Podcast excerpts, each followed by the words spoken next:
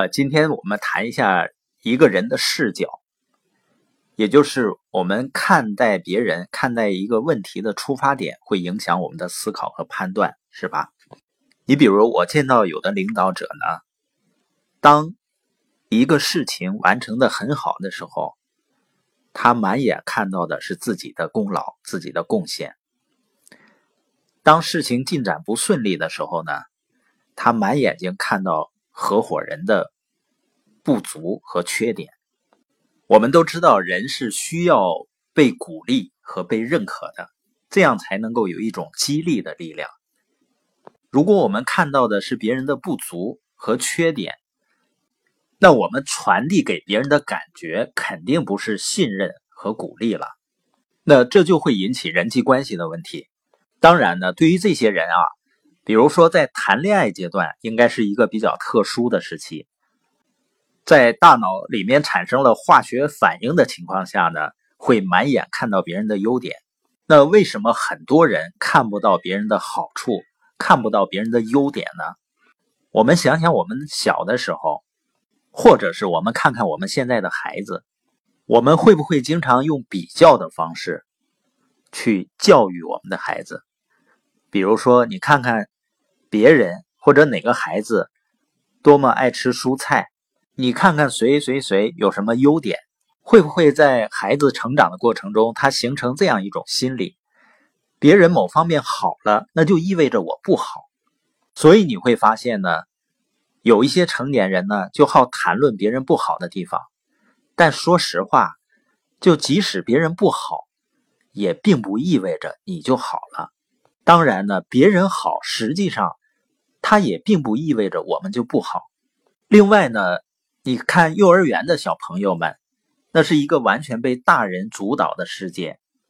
基本的情况呢，就是这些小朋友感觉我也不咋地，我这些小朋友也不咋地，我们都错的，老师都是对的。因为小孩子总是要做错事儿嘛，总会被大人批评。那这种不被认可、被压抑的状态。可能最终呢，在成长长大以后，会进入到什么状态呢？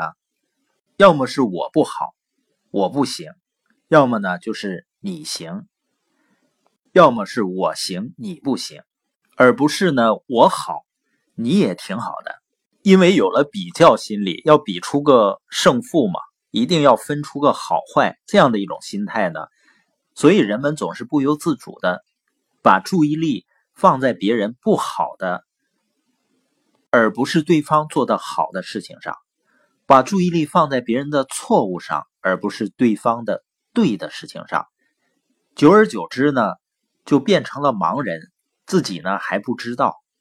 结果是什么呢？永远把自己的注意力放在别人不好的地方。当然呢，放在别人不好的地方，也会让一些人感到很舒服。所以就形成了我所说的有的所谓领导者，他看别人的时候呢，注意的就是错和不好的地方，而看自己的时候呢，看到的满眼都是对和好的地方。那最后呢，不仅看不到别人好的地方，当能看到的时候呢，自己心里还很不舒服。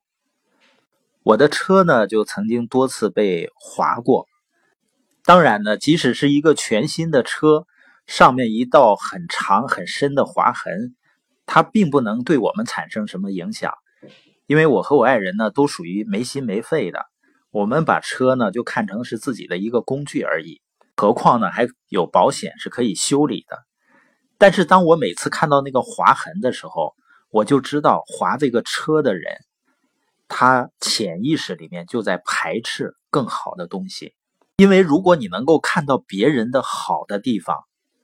尤其是你能够为别人的好感到开心的时候，就像我们现在在澳大利亚的海边晒太阳，有的人呢就会觉得太好了啊，这样的一种很自由的，而且呢不用担心时间的生活也是自己想要的。也有的人呢会觉得你那就是去嘚瑟，有什么了不得的呢？那这两种心态有什么区别呢？当你看到别人好的地方，你也感到高兴的时候，你就好像吸星大法一样，心平气和的把别人的武功吸来为我所用。所以呢，当你习惯于看别人好，本质上就是允许自己过得更好。一个人视角的改变会带来全新的感受，也会创造全新的生活。也就是你看待这个世界的态度变了，你的世界自然而然就改变了。你看得见别人的好，你的生活中自然就出现更多的好人。因为不管是这个世界还是周围所有的人，我们都无法改变的。我们能改变的只有自己，而且只是自己的小小的改变，就能够带来人生中巨大的不同。那为什么不尝试一下呢？